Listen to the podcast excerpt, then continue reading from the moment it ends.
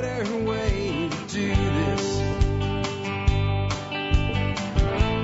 Let me show you a better way. Hi, folks. This is Jack Spirko with another edition of the Survival Podcast. As always, one man's view of the changing world, the changing times, and the things we can all do to live a better life. If times get tough, or even if they don't. Today is January the 15th, 2018.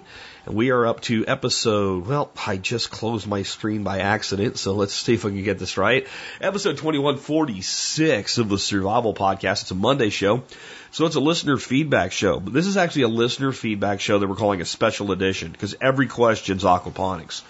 So why would I do that? Well, since I launched my indoor aquaponics project on YouTube, I've become almost overwhelmed with aquaponics commercial, uh, commercials, aquaponics questions. And uh, the other thing is, if you can't tell by listening to my voice, I've I've picked up a cold. My uh, my my snot slinging grandson that goes to school with snot slingers every day has come home and slung snot around here, first infecting my wife, then infecting me. Um, and and Dorothy dealt with this for about a week before I got it, and uh, she had a pretty decent case of laryngitis. Um, so I'm trying to take it easy this week because I've got Liberty Forum coming up in just a few weeks, and I, I don't need to be going into a a public speaking engagement with a bad voice. I usually leave one with a bad voice from spending three or four days talking nonstop to people, but uh, I, I, try to go in with a good voice. So I'm gonna just gonna be kind of an easy show for me today, uh, and it won't get me into any like uh, you know uproars or anything. No jack rants on the stupidity with the shithole controversy or anything like that. So uh, it, it will be good for my voice. And hopefully it'll be what you're interested in. It must be what you're interested in, or the sheer number of questions wouldn't come in. I also think this is like a really great topic for us to be delving deeper into as modern survivalists. Uh, I hear from people all the time, I'm waiting until I have more land. I'm waiting until I have more land. You know, the system that I've come up with, even though I've only built it partially as a, as a prototype, uh, the prototype proves it works. And, and it, it's probably not a good system in the winter because you need lights and heat and stuff like that if you do do it indoors. Uh, but it's an outdoor system running from like when you when you get into the area, you only have to worry about frost instead of heavy freezes all the way till the first heavy freeze. I mean, even without a greenhouse around it or anything, it'd be the most productive thing in the world you could do in 64 square feet. Yeah, I said 64 square feet. And the way I'm thinking about redesigning it might be as big as 80 square feet. But still, I mean, who doesn't have 80 square feet? Who doesn't have 64 square feet? You know what? You could do it in 20. There's, there's, there's lots of great ways to do that. And it is a low energy system as long as you're not doing what I'm doing right now, which is for educational purposes in the wintertime doing it indoors. And uh, we have a bunch of great questions on this. I'll get to all of them in just a bit. Before we do that, let's go ahead and hear from our two sponsors of the day. Sponsor of the day number one today is RidgeWallet.com. Yes, a new sponsor. I know I don't take them often, but we've uh, we've we've you know, been around long enough that I have a way kind of working a new, another new sponsor in. Because we got two new sponsors today. One we brought in last week and one we're bringing in this week. Uh, Ridge Wallet is awesome. Ridge Wallet makes a minimalist wallet. You can get them in polycarbonate, you can get them in titanium, you can get them in aluminum. Uh, they're just awesome. And uh, they've become my new favorite minimalist wallet. What they do is they let you carry almost as much as you would carry in a conventional wallet in a lot less space, a lot more comfortably, and a hell of a lot more organized. And do you guys know what a problem identity theft has become? And I'll tell you what's starting to happen more and more.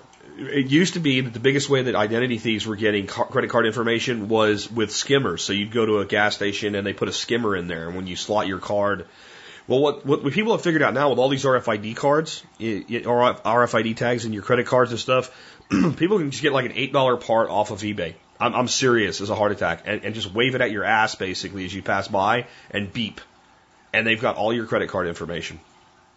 Scary, isn't it? These wallets prevent that type of RFID threat. They act as a shield. Really, really cool.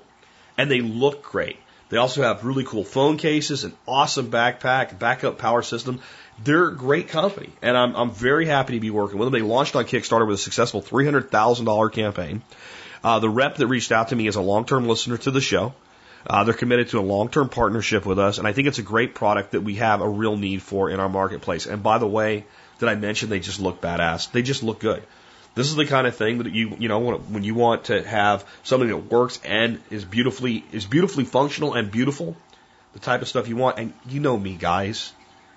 Do you think you didn't get an MSB discount here? Really? Do you think I'm going to let a new partner in the door without also doing something for MSB? 10% off all products. 10% off all products at theridgewallet.com. Actually, ridgewallet.com. No, the. I guess they moved a little faster on their domain than I did.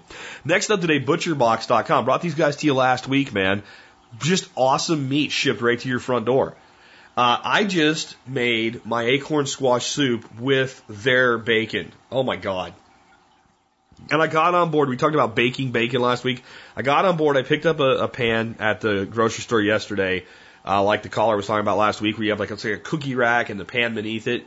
And I baked the bacon on there. And man, doing the squash soup like that was awesome. So I did. I took this, the pan, threw the bacon on it, took another pan, put the squash and apples in it, threw them in the oven together.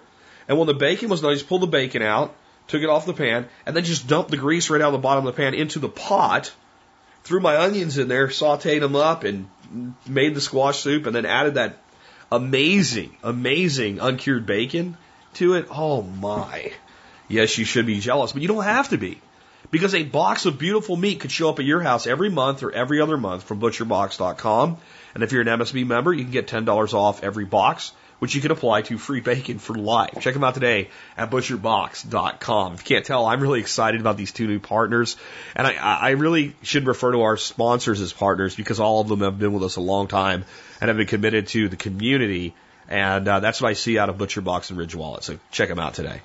We don't have a history segment today. Neither David Verne uh, nor Southpaw Ben uh, has gotten us an updated episode. So I'll just remind you before we get into your questions about aquaponics uh, that you can help support the show by joining the MSB. And just think about this. So far this year, this is the 15th of January. The 15th of January, I have brought you to the MSB, Ridge Wallet, Butcher Box, and GunAdapters.com. In 15 days, I brought you three premium sponsors of the MSB with great discounts. And I ain't done yet. Oh, by the way, real quick, I heard from a few of you guys last week uh, that the high mowing discount code wasn't working. I reached out to Maggie over there and she got a new code in, so everything is updated and your high mowing seeds discount will work as well. So consider joining the MSB if you haven't already done so. I think that those discounts alone would probably be worth the price of the MSB, and there's like 60 more without exaggerating at all. I think it's more like 70, but I'm hedging my bet a little bit because I'm not sure off the top of my head. I'm not in full functional mode today. So anyway, think about the MSB, joining, etc. Just go to survivalpodcast.com, click on members to learn more, and let's get into it. So Um, I, in an effort to reduce how much talking I have to do today and kind of preserve my voice, I'm going to trunctuate the questions. And some of these questions came in from multiple people, and I'll back in some of the details, but I may not get as specific as the person asking the question would have liked. That's probably better for a broad general overall. But here's the thing if I completely ignored a part of your email, it probably means you don't need to worry about it. And that's something I've, I've learned over the years in all things, but specifically things like aquaponics that are new to people, even gardening, right? Anything like that, technologies, etc. People tend to over worry. They get what I call celery disease. And that's, I've talked about this before, parsley disease is even better because parsley is even less important to the end product, even though it's good for the end product of chicken soup. Let's say you had a cold like me, and uh, I said, you know what? I got a chicken soup recipe for you if you make this chicken soup, it'll be a good thing to you know have while you have a cold in this cold weather too. And I gave you this great recipe, and, and the recipe included parsley.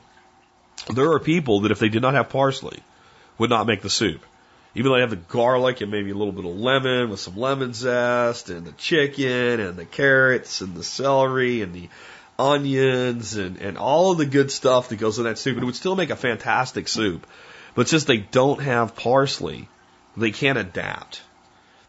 And I find when people start taking on the, the concept of doing something like aquaponics, that they tend to get into that mode. They start reading, right? And it, I mean, in some ways, the forums that are out there today are the, like the best thing we've ever had in the world for getting questions answered and getting support from other people. But in some ways, they're one of the worst. First of all, you get people that because they've done a lot of posting and they're good writers, that people think they're experts even though they've never actually done anything at all. Like you go to their YouTube channel and they have, don't have a single video on the shit they claim to be an expert about. They don't have a single picture on Facebook. They don't have anything they've actually done. They just know everything because they've read, which means they know very little in, in reality.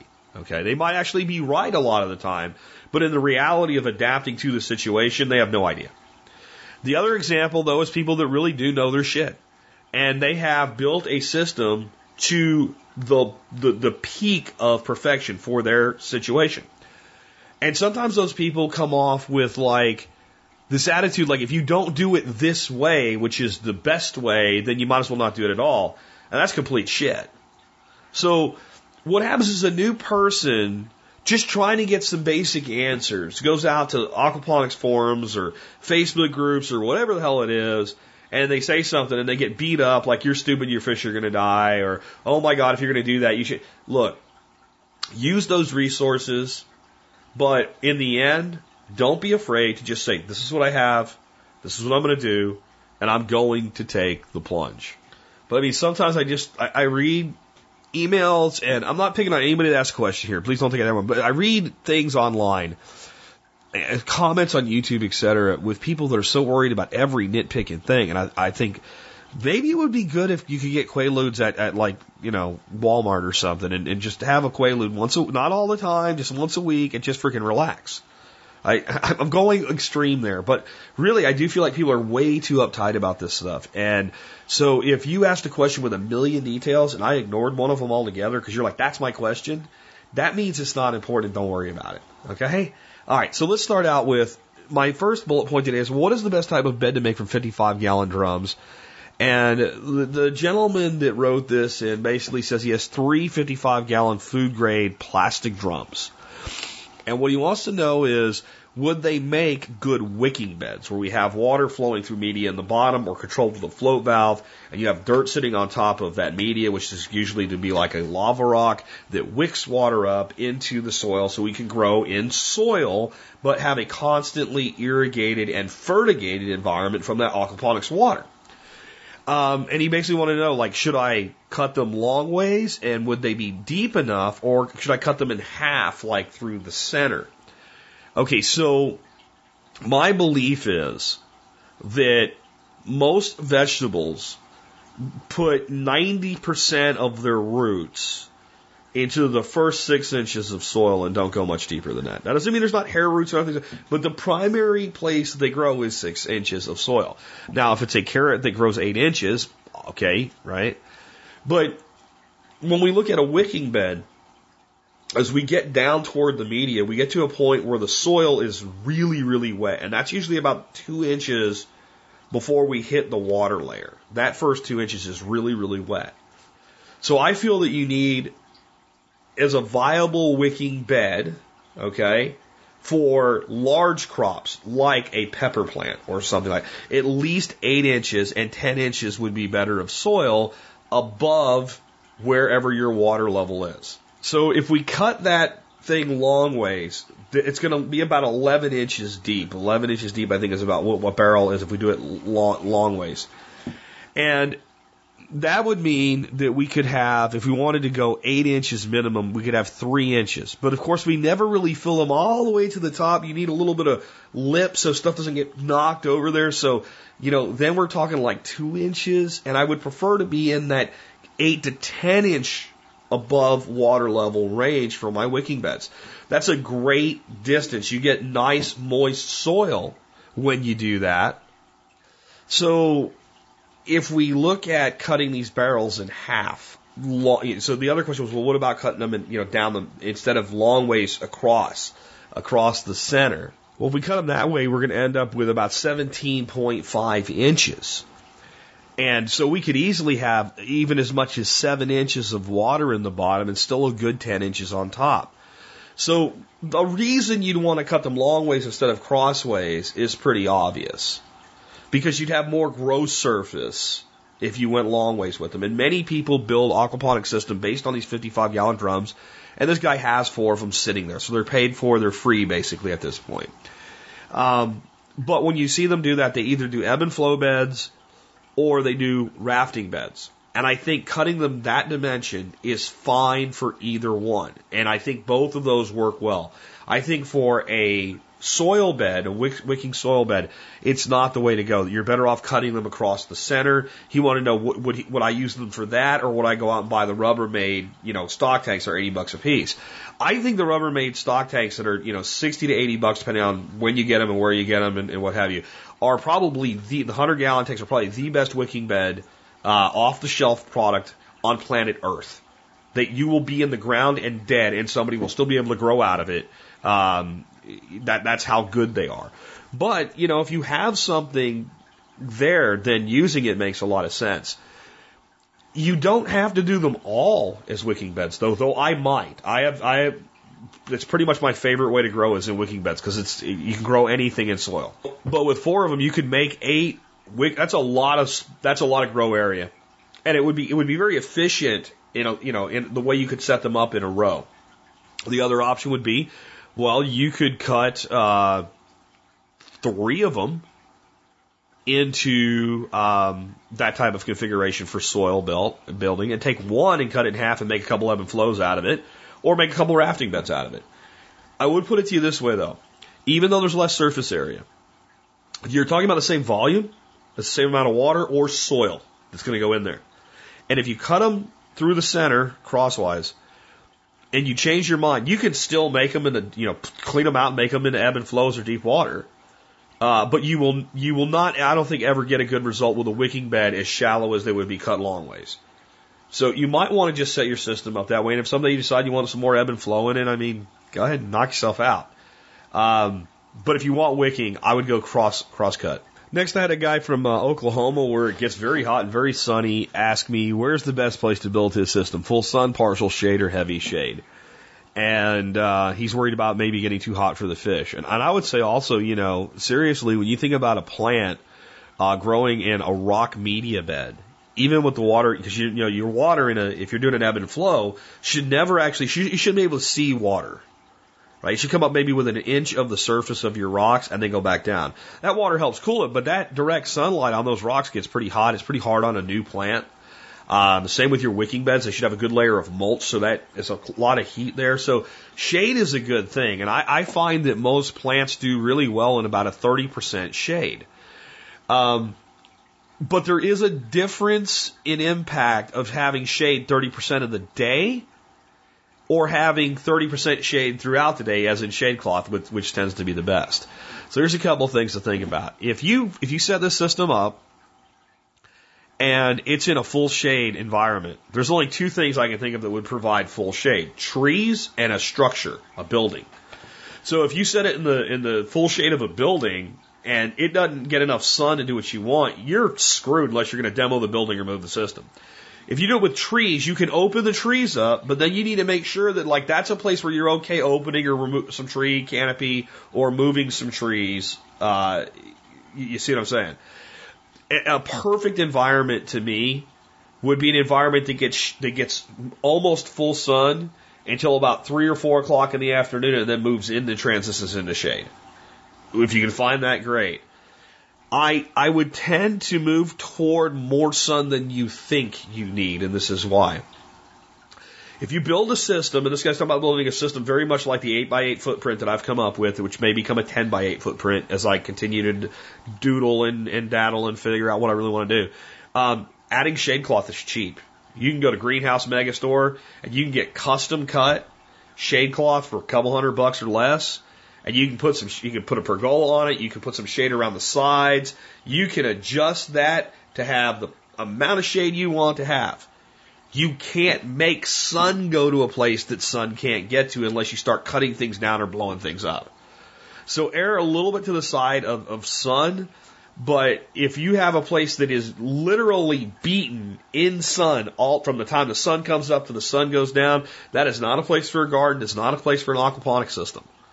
Uh, and, and your only solution then is to look at a shade cloth type solution. But yeah, Greenhouse Megastore, I just ordered two 30% shade cloths, 12 foot by 16 feet, and I think they were less than 100 bucks a piece. And that's like with the edges reinforced, grommets, all of that stuff. So you would probably, in a, a small system, instead of my big aviary, you probably wouldn't need anything like that. Uh, another guy wrote in and he wanted to know about introducing good bacteria uh, by going to like a creek or a lake or a pond and putting some of that water into your system. You can do that. Um, I'm back to I prefer to get water from a, a, system that I know is in good health. And this is the thing that people don't understand about water from uh, a lake or a stream that seems to be in good health. You're talking about billions or trillions of gallons of water there. And for instance, one of the most uh, painful parasites to see in your fish tank, whether it's an aquarium or whether it's an outdoor system, doesn't matter, is ick, which are these little nasty parasites that make these little white beads on your fish. And some fish get through it pretty easily and some don't. There is ick in every bottle of wa- body of water. There is no place where ick doesn't exist. But you seldom see fish in a stream or a lake or a pond with ick on them. And the reason is the volume of water and there, it's not a very efficient parasite. Because basically it has a very short period of time that it can attach to a fish. So once it, once it comes out of that little, little cyst, it settles to the bottom and when it comes up, it has to find a host really quick or it dies. So in moving water, large bodies of water, they don't find their way onto fish very much. But in uh, you know a 200 or 300 gallon uh, IBC, they have a lot better chance. And once it starts, it keeps building. So whenever we bring water in from a source like that, we have like other parasites we can bring in. That said, I don't freak out about it. I just don't like invite it because I use wild fish in my systems all the time. I usually try to have an isolation tank, but if I don't have time to deal with isolation, just throw them in there. In the end, the strong survive, right? But how much bacteria are you going to get? You don't even really know. So a good system, or I recommend again a product, and that product is called uh, API Quick Start, and there's a link in the show notes where you can learn more about that. Um, but the reality is, bacteria is everywhere, and if we put fish in the system and put nutri- or put nutrient in the system, either way, bacteria will show up and begin to thrive. And they're going to go through a nasty cycle whenever you start a, a, a, just a dead system with nothing in it, it's gonna it, you're gonna have those those nitrates uh, nitrites you know uh, those, just spike. And when you get that, that, that, that nitrite, nitrate, nitrite conversion cycle going and you go from nitrates to nitrites, the plants can start using them, but you usually have fish die. And I just don't worry about it. Put cheap or free fish in there and let them do what they do. Goldfish, 14 cents a piece at PetSmart. Um, as far as Kickstarter, another way you can Kickstart, take a piss in it. I mean, sir, I know it sounds like, uh, but it's that's what the fish are doing. Uh, it's ammonia. There's your nitrate. Uh, nit- yeah, your nitrate that's going to be converted to nitrite. Uh, a little bit of Dr. Earth, things like that. You can just, it, it just, I, I use some uh, kelp, liquid kelp, and some Dr. Earth uh, and some carrot juice in the system I started up. And as you guys have seen, it's worked perfectly. And since I dro- dropped those tilapia in there, I haven't lost any fish at all. So there you go. Um, same guy wanted to know about doing something like let's put out a barrel, let mosquitoes breed in it, and then put the mosquito larvae in while our fish let our fish eat this mosquito larvae. Um, you're never going to keep a, a, cap on that, and you're going to um, breed mosquitoes, and you're better off without mosquitoes. Period.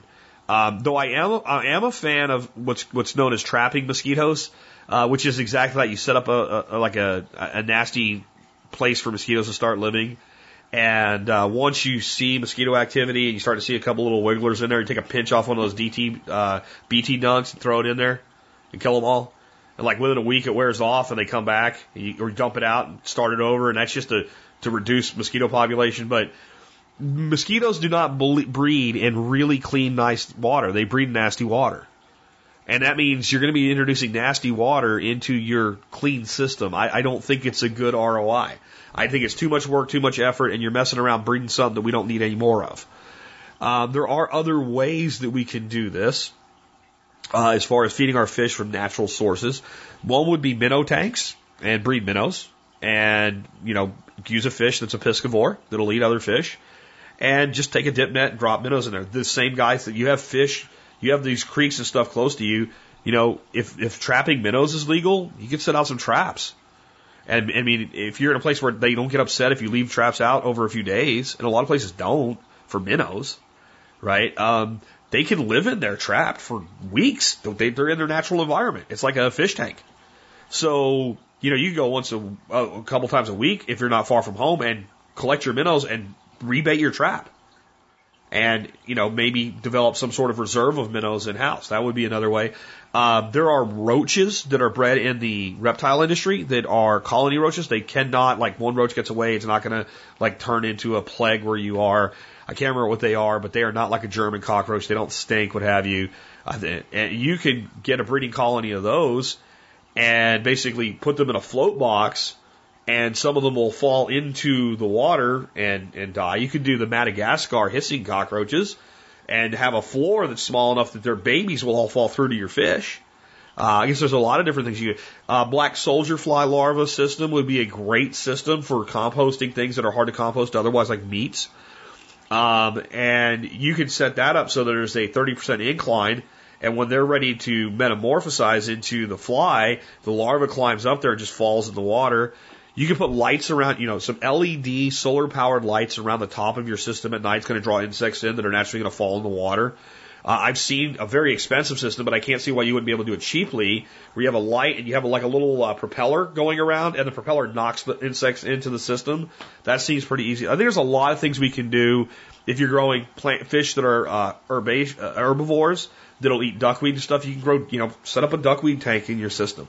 It'll be good for the health of the system. Just keep the fish away from it, and you know, every day go in there, take a handful or two, and throw it in with your fish. But mosquito larvae is not the way I would go. This guy also asked about zebra mussels, almost completely leaving this out. Uh, but he's in Canada. You're going to be shutting the system down once a year. I won't worry about them at all. Uh, as far as getting them in from your outside world, it's just, and they're not going to, and he asked about some other things like clogging up the system with larvae and all. If you're using a dirty water pump, which you should be in a larger system, it's basically a garbage disposal attached to a pump. So you, you figure it out. It's chop, chop, chop. Uh, I have uh, a solid separator in the heart of my big system, and I have it water bridged over to a tank. And every once in a while, one of those little perch will swim up that water bridge over and into the solid separator, and sooner or later end up with his ass sucked in that pump. And I will at times find a piece of fish in one of my ebb and flow beds 25 feet away where he got chopped up and sent through and delivered to the ebb and flow bed. So no, I wouldn't worry about that. Um, oh, what does and doesn't go into an aquaponics uh, ebb and flow bed? Uh, so this was a question that the guy basically asked. He has a friend who wants to do aquaponics. He makes a lot of charcoal. He wanted to put charcoal into his ebb and flow bed and or possibly wood chips. Uh, no and no. I, I see no advantage to that.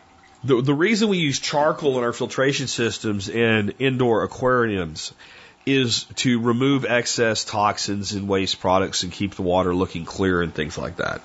In an aquaponics system, all of those things are part of a biological cycle that's being used and broken down to feed the plants. So we would be actually actively interfering with the, the water chemistry that we're looking to encourage if we did that. So no on the charcoal.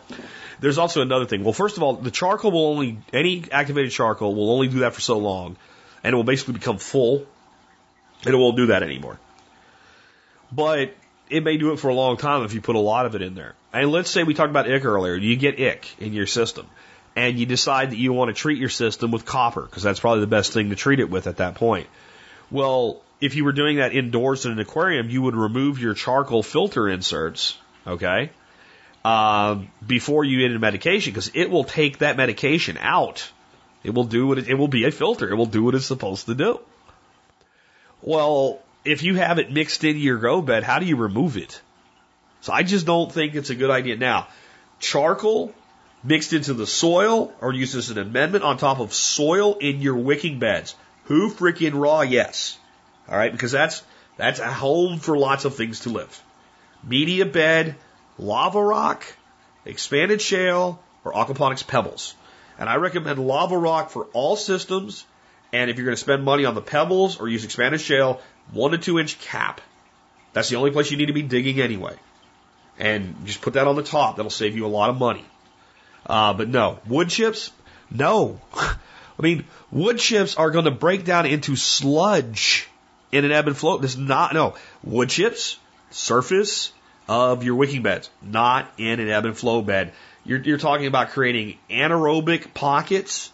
I mean, everything that you want out of your ebb and flow bed would not be good uh, with wood chips. The, the, the charcoal probably wouldn't really hurt anything or be that big of a deal. I wouldn't do it. I think it's a waste of a resource, but it probably wouldn't actively cause a problem, though it may actually reduce the amount of nutrient available to your plants. And it's a time-based solution that will atrophy out. So let's use it as a home for bacteria, uh, as Tierra Nigra in our wicking beds. But the wood chips are a bad idea. You know, that's just not what we're looking for in our ebb and flow beds. We're going to clog things up where what we want is free movement of that flush and drain system. Um, next, I had a question basically, what kind of ROI do you get on an aquaponics system? And the guy asking about it said that, you know, he understands that it's going to vary from person to person, system to system, et cetera. But, you know, what kind of ROI can you expect? So, doing some math, I would say that the cost of the anywhere between 64 and 80 square foot system that I've designed, this is including lumber for uprights and a pergola and everything, is somewhere between seven and eight hundred dollars. And that's a pump. That's that's everything. Now, I I honestly recommend that you buy if you're going to do a two pump system, you do the two of the same pumps and you have a third one on the shelf. If you do a one pump system, especially, you have one pump in the system and a matching pump on the shelf. So add somewhere between 50 and $150 to that, depending on the size of your system, pump selection, things like that. But this, that spare is a spare, right? So say 700 bucks.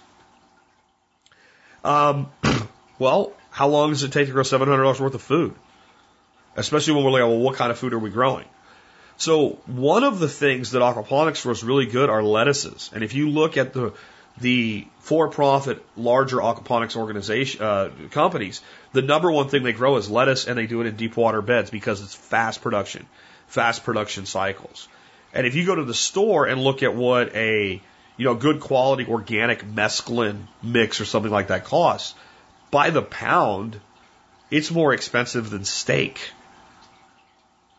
So if you're growing those types of crops, uh, well, let's look at it a different way.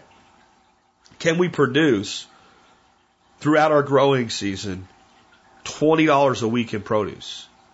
And I think we can do way better than that. We're not talking about fish yet. $20 in produce.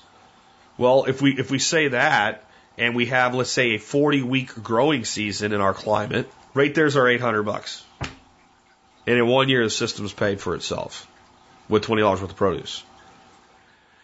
And if we look at being smart about how we use our systems and doing things like when we do buy a head of lettuce at the store, like a head of romaine, instead of eating 100% of it, we eat 90% of it. And instead of cutting the base off, we pull the leaves off and we leave a nice little core, right? It almost looks like a little feed me Seymour plant when we do that at the end. And we drop that core in there and it grows back. Well, what's that head cost? Three bucks? Four bucks? Okay, so now that it grew back, that's another three to four bucks that we don't have to spend because we just used it again.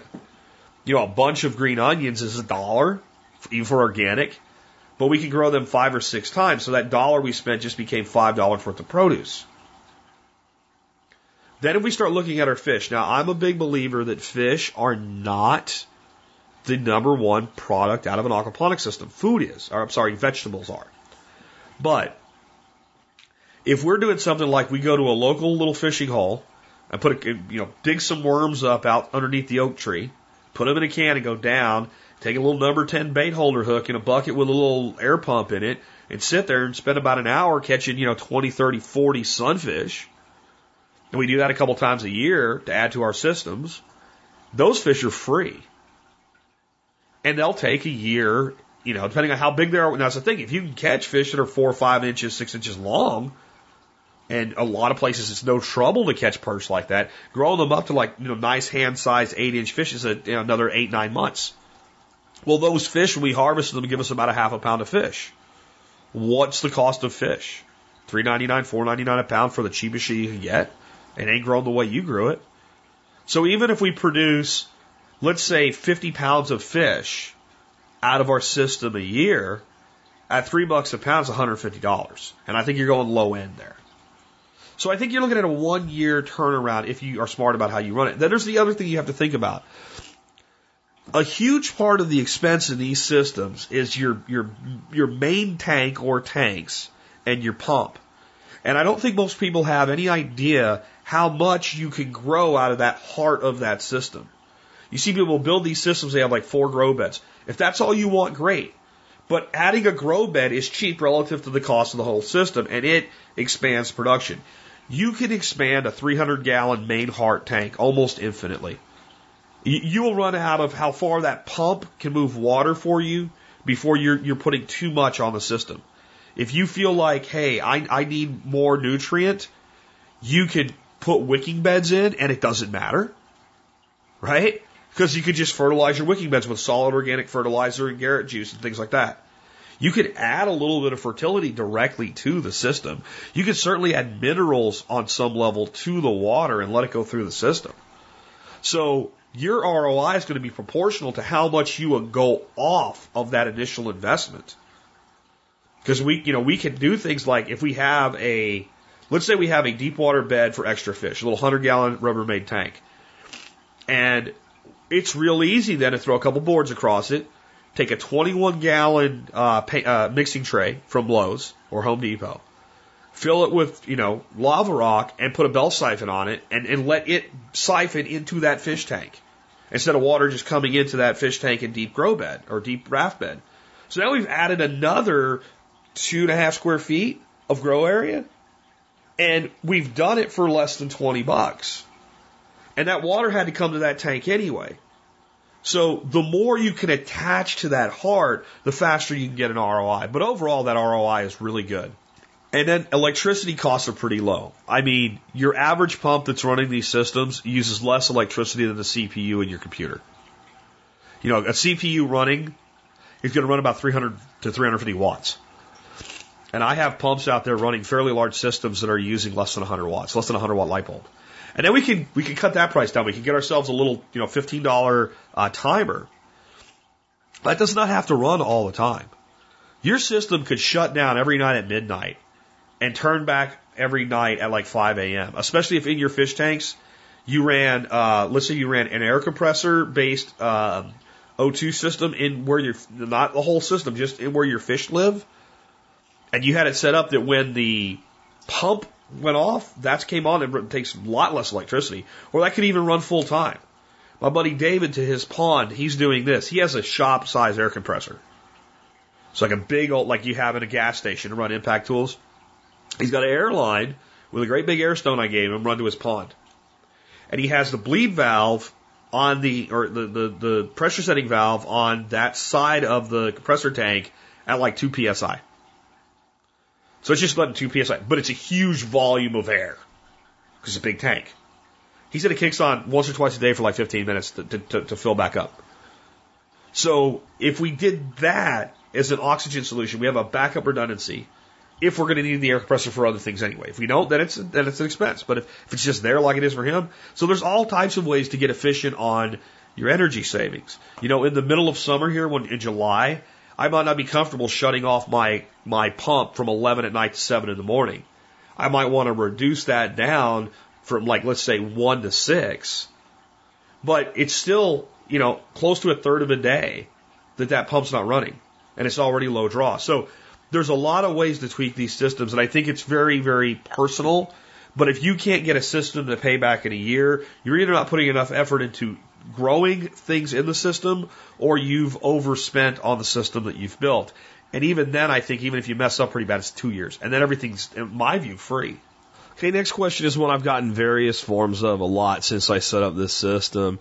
Uh, it's basically how do you deal with sludge if you don't have a solid separator? If you have all these fish pooping and peeing in this fish tank and that system's not running water through like a spiral filter or some sort of a solid separator, you know, how do you deal with it? I do have a solid separator in my large system, which is run on two 330 gallon IBCs.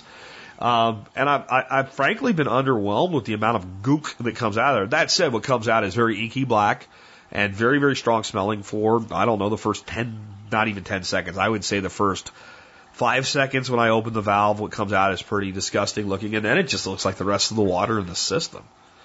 Um, that's because I have a good system that's well designed, running through a lot of biological filtration and breaking down a lot of that stuff.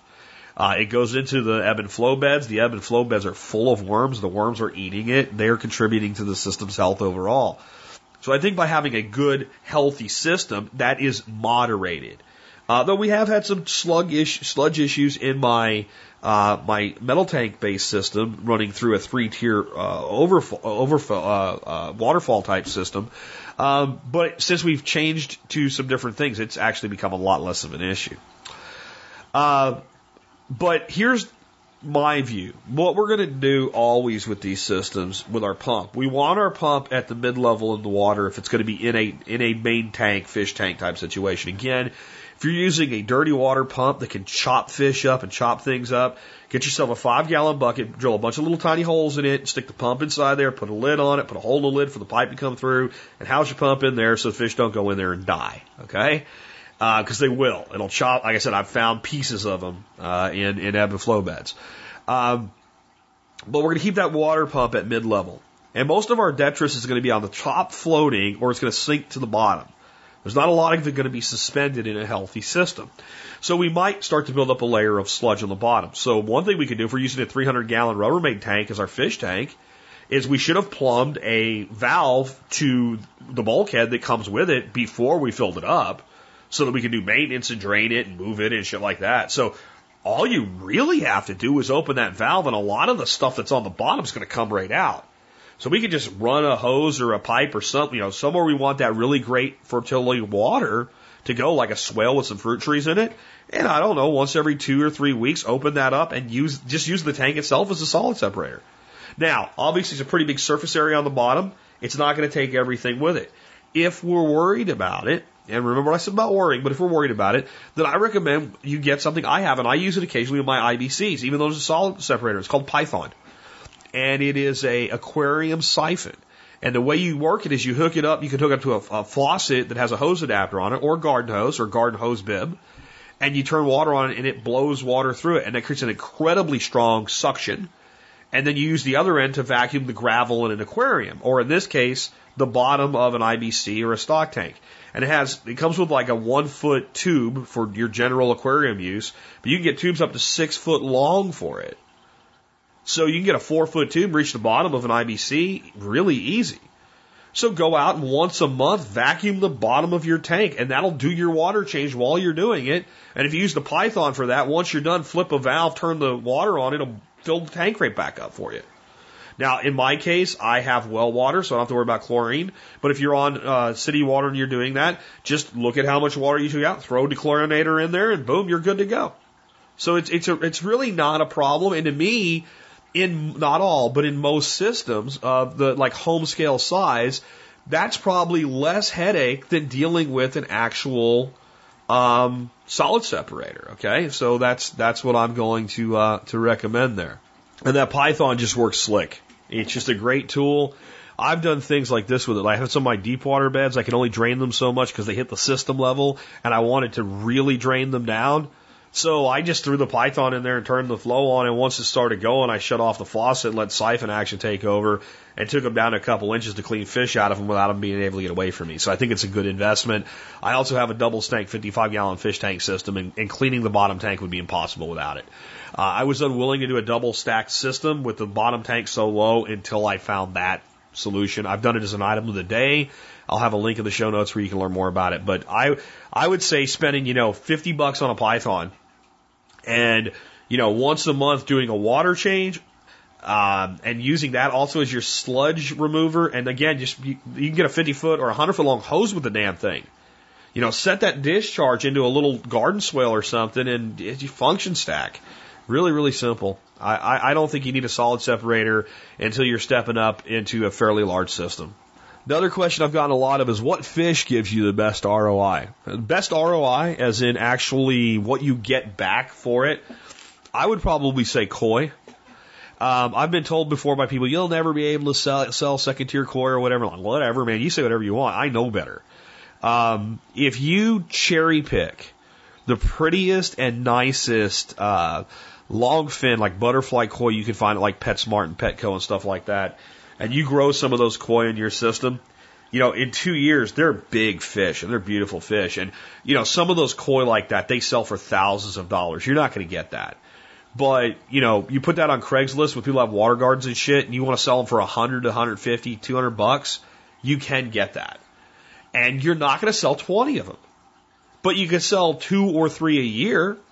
Well, if you sell three a year at 100 bucks, that's $300. Remember our ROI on the system being about 800 bucks for the system I talked about? Okay, there's 300 of it, but let's look at it a different way. We got to feed these guys. Well, if I just sell two at for 200 bucks, I can feed fish in an aquaponics system of the size we're talking about for a year for less than $200 without even, I mean, just fish chow from the fish store, right? Or from the, the, the the ag store is a better place to get. You know, 50 pound bags. Don't go buying it at PetSmart. So, I mean, right there, those couple fish pay for things my buddy David said he's sold goldfish for fifty dollars. Like you know the little feeder goldfish we're always talking about. You get one that gets up to like a you know eight ten inches long with really long pretty fins and a bunch of different colors. Asian heirloom carp, and some yuppie will pay fifty bucks for it because they don't want to wait for theirs to grow. So I, I think that ornamental fish are your your your your best ROI because let's again take a look at that we could grow, uh, you know, some koi and sell a few a year. And if we wanted fish to eat, we could go buy high quality fish to eat, or we could put it back into our system. For food, I'm back to the humble sunfish, bluegill, pumpkin seeds, you know, uh, fish like the red ear sunfish, um, those types of fish. Because I don't know a place in America that there's not some place, if there's any place to catch fish, that there's not some place nearby that you can't get them for free. And they are fantastic food quality fish.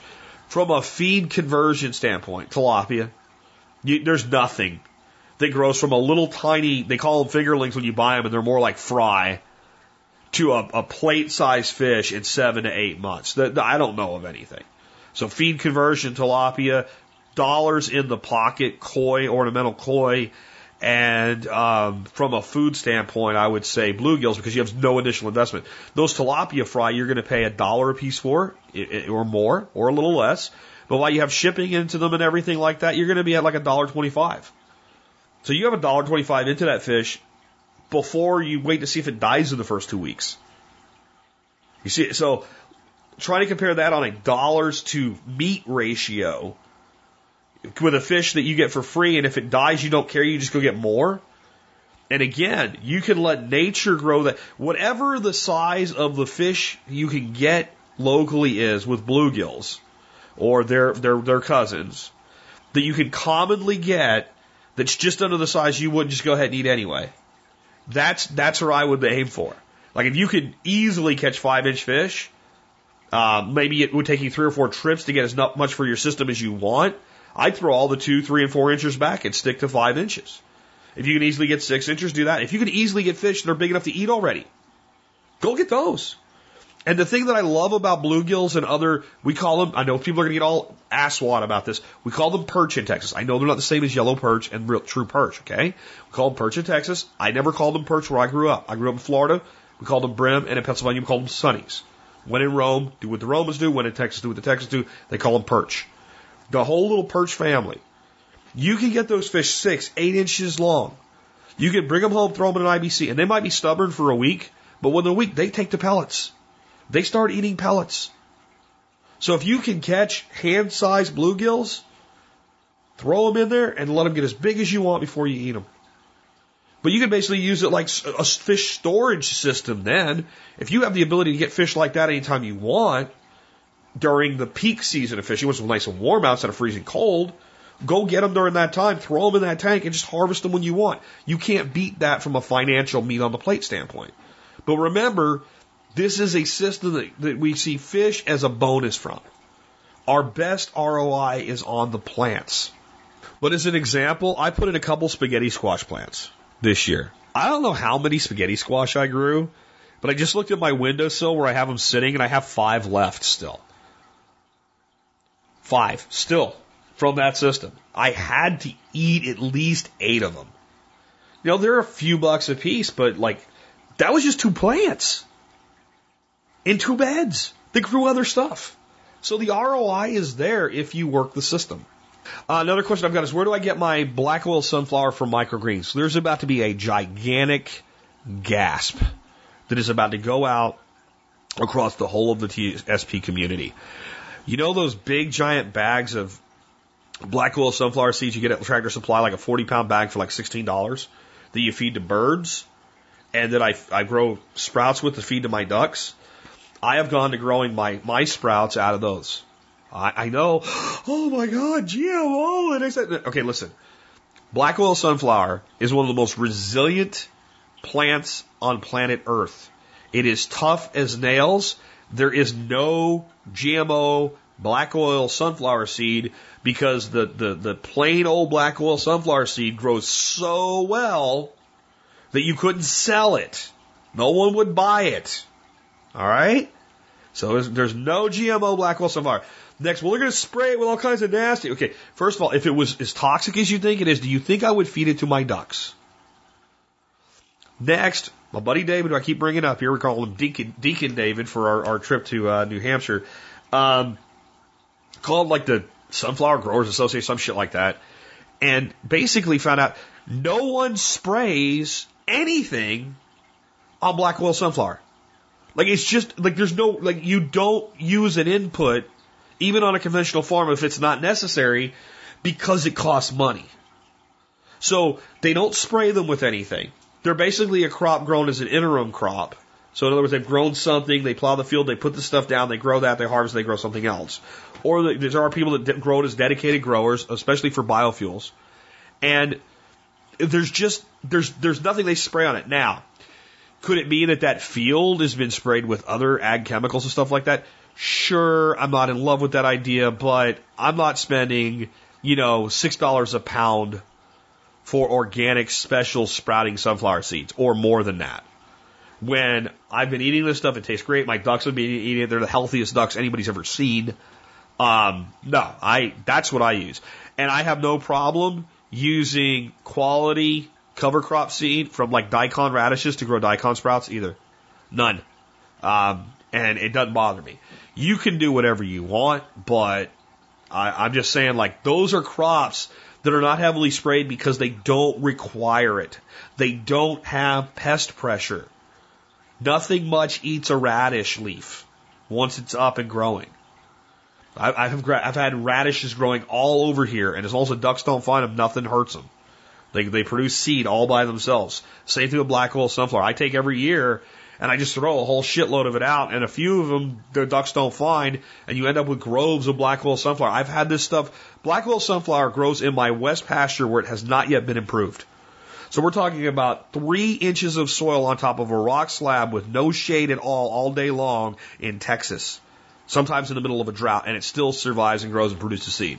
So I just, you do what you want, but once I heard that they don't spray, and I confirmed that they don't spray black oil sunflower, I, was done paying a premium on the seed because it's the spray that I'm most concerned with. Okay, um, I was also asked about pollinators in our system, specifically in our greenhouse.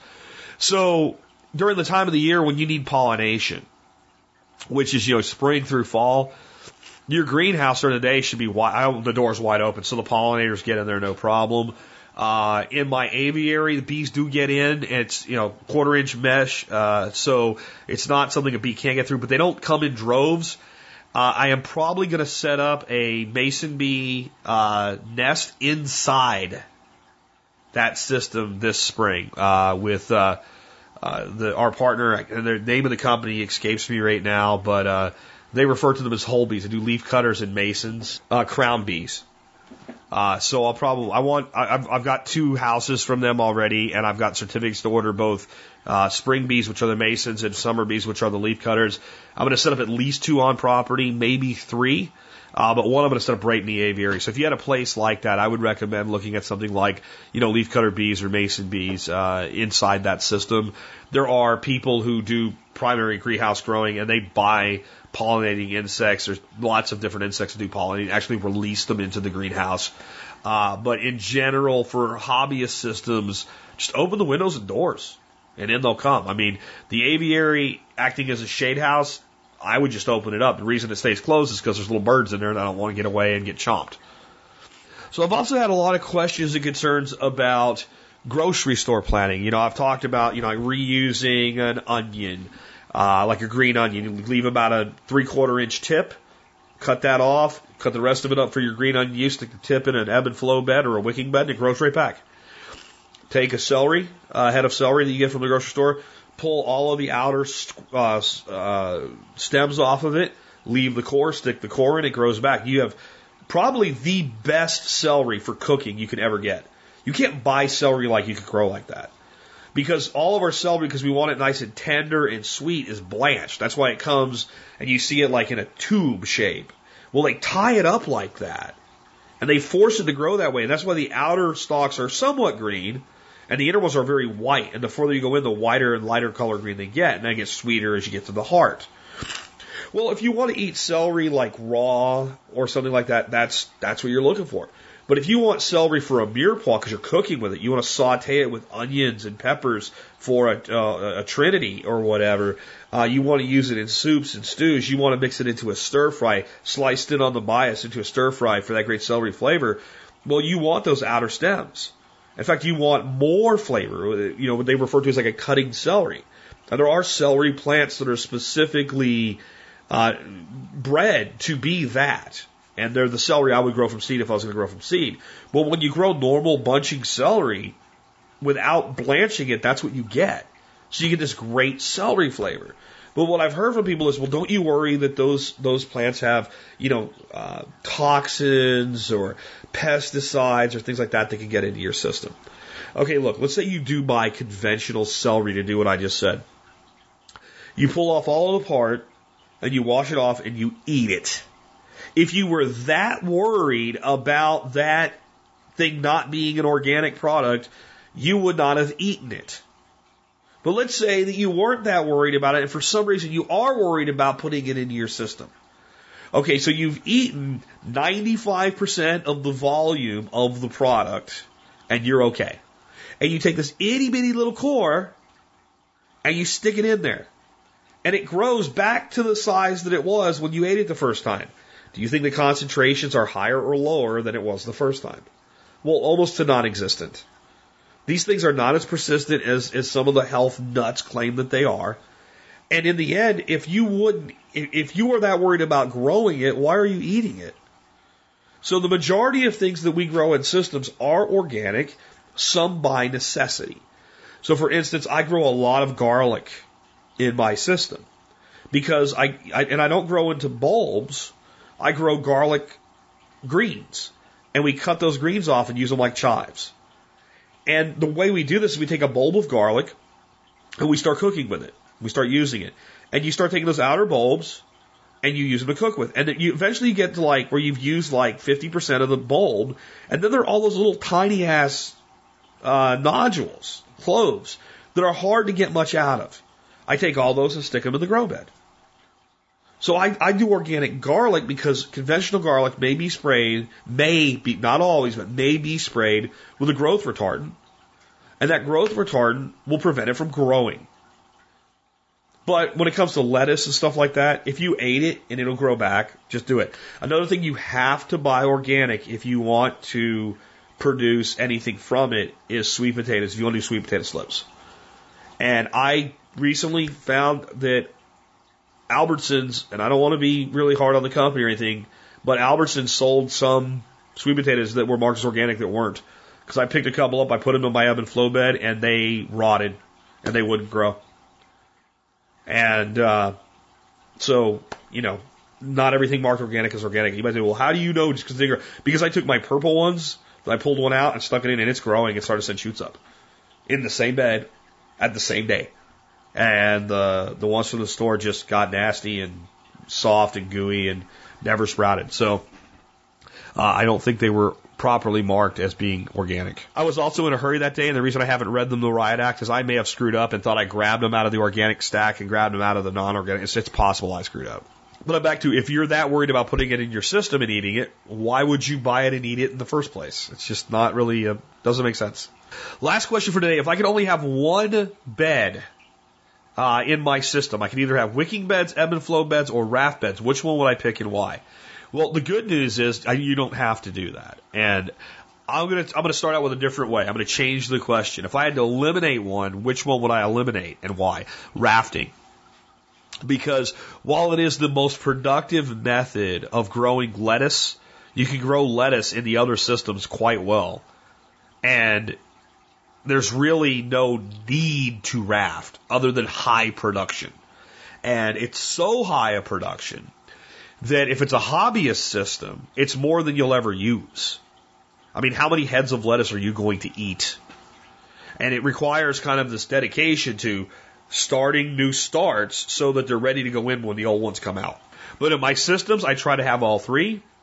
And I always will. I think that rafting, one of the best things in the world that it is usable for is rooting certain cuttings. Lots of things root well in an ebb and flow bed, but certain things don't root as well in an ebb and flow bed, and they root, root like mad in a rafting bed. So you take your raft, and you take like a quarter inch drill bit or a half inch drill bit, pop some holes in it, smaller holes. You take like the piece of watercress, you stick it in that hole, and in like a week, it's rooted like you wouldn't believe. Uh, so that's one. Sweet potato slips, I have never seen sweet potato slips root the way they do in a rafting bed with a flow through. I mean, it's just unbelievable. But if I had to give one up, it'd be the one I gave up. If you force me to do this like a thought experiment, like I've done shows on what, what's a better survival weapon if you could only have one, a 22 rifle or a 12 gauge shotgun, and it's a thought experiment because that's really not what you're going to do. I would have to say that I would go with um, wicking beds being the bed that I would have of choice because there's nothing that you cannot grow in a wicking bed well except baby watercress. Watercress needs moving water to do well. Every other thing that you can think of that you would want to grow will grow beautifully in a wicking bed. And even things that are like very much like a bog plant on you can just raise the water level in a wicking bed and we could grow, you know, water irises for, for money. I mean, you could do anything with a wicking bed. So maybe a better way to look at this is if I were building a system that were going to get quite large, let's say 12, 15 beds in it, what would the majority of beds be? Would be wicking beds. And again, when you start looking at expansion of the system, if we go with wicking beds, our expansion capacity is almost unlimited. You'll run out of space before you'll run out because all you're doing is running water through. That's all you're doing is running water through the system. And you could go as, you know, as big as you, you could, you don't even need aquaponics to do aquaponic style growth in a wicking bed and have it work great. If you had a farm pond, you could put a, you know, a massive row of wicking beds up next to that farm pond and just run water through it. You're going to get all kinds of amazing growth out of that. So if I had to pick one, it would be a wicking bed. And I think most systems would do well with like a couple ebb and flow beds maybe one rafting bed and everything else wicking. And a lot of times we can do rafting in the fish tank depending on the fish you're growing. As long as sunlight will get to that raft. So, remember I talked about bluegills? They don't really tear up the roots of plants very much. They get up in there and kind of pick all kinds of stuff off them and actually make them grow better. Tilapia will eat your roots down in the ground till there's nothing left. So that little net pot, your roots will never get much outside of that net pot. Now there's things we could do. We could take a larger, big giant net pot and attach that to our raft and then put our little wicking uh, cups inside that and protect them, but it, it gets to be a lot of work. But bluegills, we can raft right in the fish tank because they just don't chomp down on it very much. So it all depends on how you want to do it. But I would, I would try to get all three in any system to have the most options and if you, you, you find one particular crop that you want to grow doesn't do well in the other two, it does really well in one, then you, you dedicate that space to that particular crop. Again, watercress. Watercress grows like mad in an ebb and flow bed. Absolutely insane. I have, I have, ne- you know, never seen anything grow like it. Um, water spinach, um, Ipomoea aquatica, if you grow that in a, in a ebb and flow bed sitting over top of a tank for like deep water, and you take some of those vines and train them down into the water and then back out and over the side so that it's in the wicking bed and in the water, I'm telling you, half a bushel every three weeks out of one paint tray grow bed. I mean, or I mean, it was concrete tray grow bed is what I was getting this summer. A half a bushel every couple weeks. I was feeding it to the ducks because I couldn't keep up with it. I had to end up chopping most of it out. I couldn't get the pipes to work anymore. It was it was pretty insane. So That's that's kind of how I'd answer that. Anyway, we've wrapped up another episode. Hope you enjoyed today's show. Um, I want to remind you all of the resources I talked about today are in the show notes, so you can look them up. I want to remind you again, we do have a new sponsor, Ridge Wallets. It does a discount for the MSB. That article went out today. And you can always support our, our show by doing what? Shopping at tspaz.com when you're going to shop online. There you'll find all of my Amazon reviews. But as long as you do your shopping through tspaz and the work and, and, and whatever you buy, you're going to support the work that we do. Today's product is one I've been wanting to bring back for like two months. Uh, it's a good time to talk about this product because we're, you know, in the winter, we're the time of blackouts and things like that.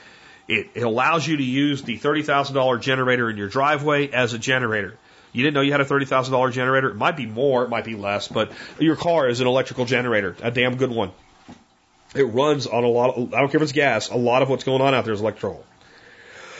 and there's a battery that causes it to start. Well, we could take an inverter like the Whistler XP800i and we could hook it up to that battery and we can do things like we can run our refrigerator for a couple hours a day just for a couple hours a day and keep all of our food okay in the refrigerator. And in the, you know, we can run small TV sets. You can't run everything at once, but we can run almost anything in the home other than like a central air system or a heater or something like that. Even a window unit, uh, air conditioner would be too much for that.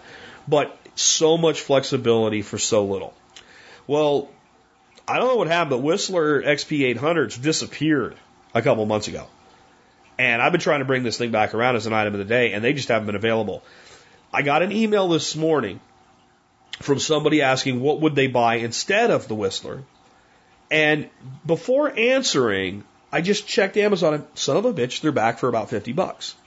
So they were selling for like $200 a week ago because you, know, you could only get them one here and one there. 50 bucks is about, you know, what they should sell for. That's why they're the best bang for the buck in inverters. Check them out, the Whistler XP800i, item of the day, and you can always help us by doing what? Shopping at tspaz.com. That brings us to our song of the day, and uh, this is a song by a band, a country band that I'm not a, a massive fan of. Uh, they were a very successful band in the 80s and 90s. Um, and I do like some of their music, and I actually love this particular song a great deal. But they were originally known as the Mark Miller Band. And they debuted to the American people on a show called Star Search, Ed McMahon's old show from the 80s. To my knowledge, they are the only really big success story to come out of that show, and they rebranded themselves, of course, Sawyer Brown. And they have some good music, but eh, they're not like one of these bands like I, I just like I have all their albums or anything like that. Um, even from back in the day when people bought albums.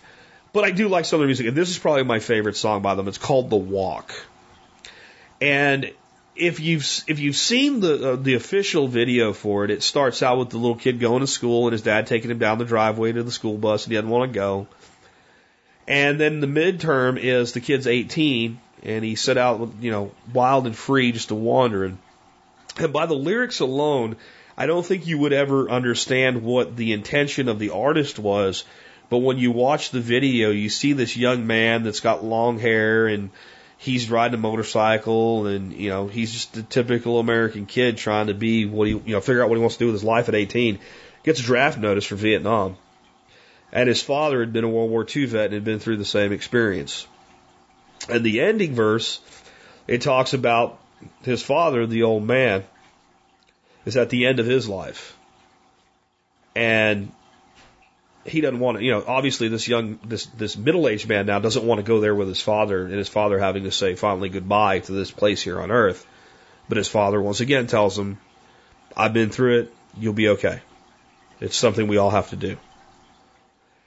And I think this song, while it goes through those three stages of life, that kind of, you know, changing from a kid that lives at home to having to go to school to going from a standpoint, whether it's military service or just leaving home, going to college, whatever it is, stepping out on your own to the point where you have to say goodbye to a parent. And as tragic as that is, I'll tell you what's worse than a child having to say goodbye to a parent in old age. A child having to say goodbye to a parent at a young age. Or a parent having to say goodbye to a child when that child is still a child. So when we are in our 40s, 50s, whatever, and we, we lose our parents, it sucks. But it's the best possible outcome with our current level of technology, is it not? That you grow to be old, you live a life well, and you pass on. Even though it's about those three stages in this song, I think it applies to any situation where we have to go out and do something that we really don't want to do. But sooner or later, everybody has to do it. That's the interesting thing about death. It's something we all seem to fear so much, but sooner or later, it's part of being mortal. It's something we all have to do. And it makes life so much more important, so much more critical that we get the most from life. We need to treat life like the best freaking baby back rib you ever ate in your life, where you suck the sauce residue out of the bone to where when you throw it to the dog, he looks at you like, what the hell?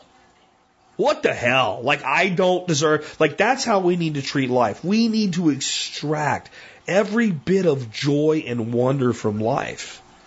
Because sooner or later, we'll take that last walk. The thing is, we take an awful lot of walks in between them. And sometimes the walk that we fear the most is the one that we most need to take to move on to that next level. With that, this has been Jack Spirko with another edition of the Survival Podcast, helping you figure out how to live that better life if times get tough or even if they don't. Down our long dusty driveway, I didn't want to go, but I set out with tears in my eyes of wondering. Daddy took me by the hand looked out of the school bus and his little man and said, Don't worry, boy, it'll be alright. Cause I took this walk you're walking now, boy, I've been in your shoes. Well, you can't hold back the hands of time, it's just something you've got to do. So dry your eyes, I understand just what you're going through. Cause I took this same walk with my old man,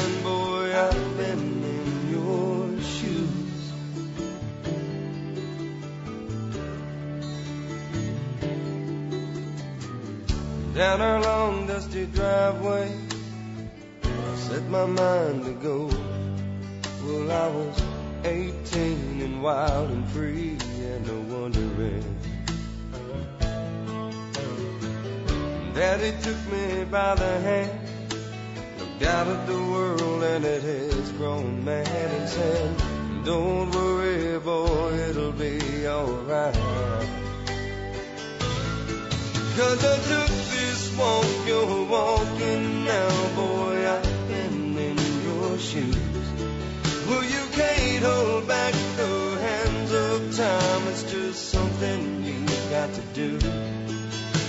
So dry your eyes. I understand just what you're going through.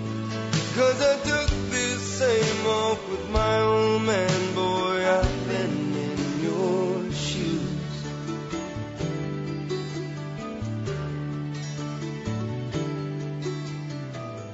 Down our long dusty driveway, this time we both would go. Well, he had grown old and gray, and his mind was a wondering.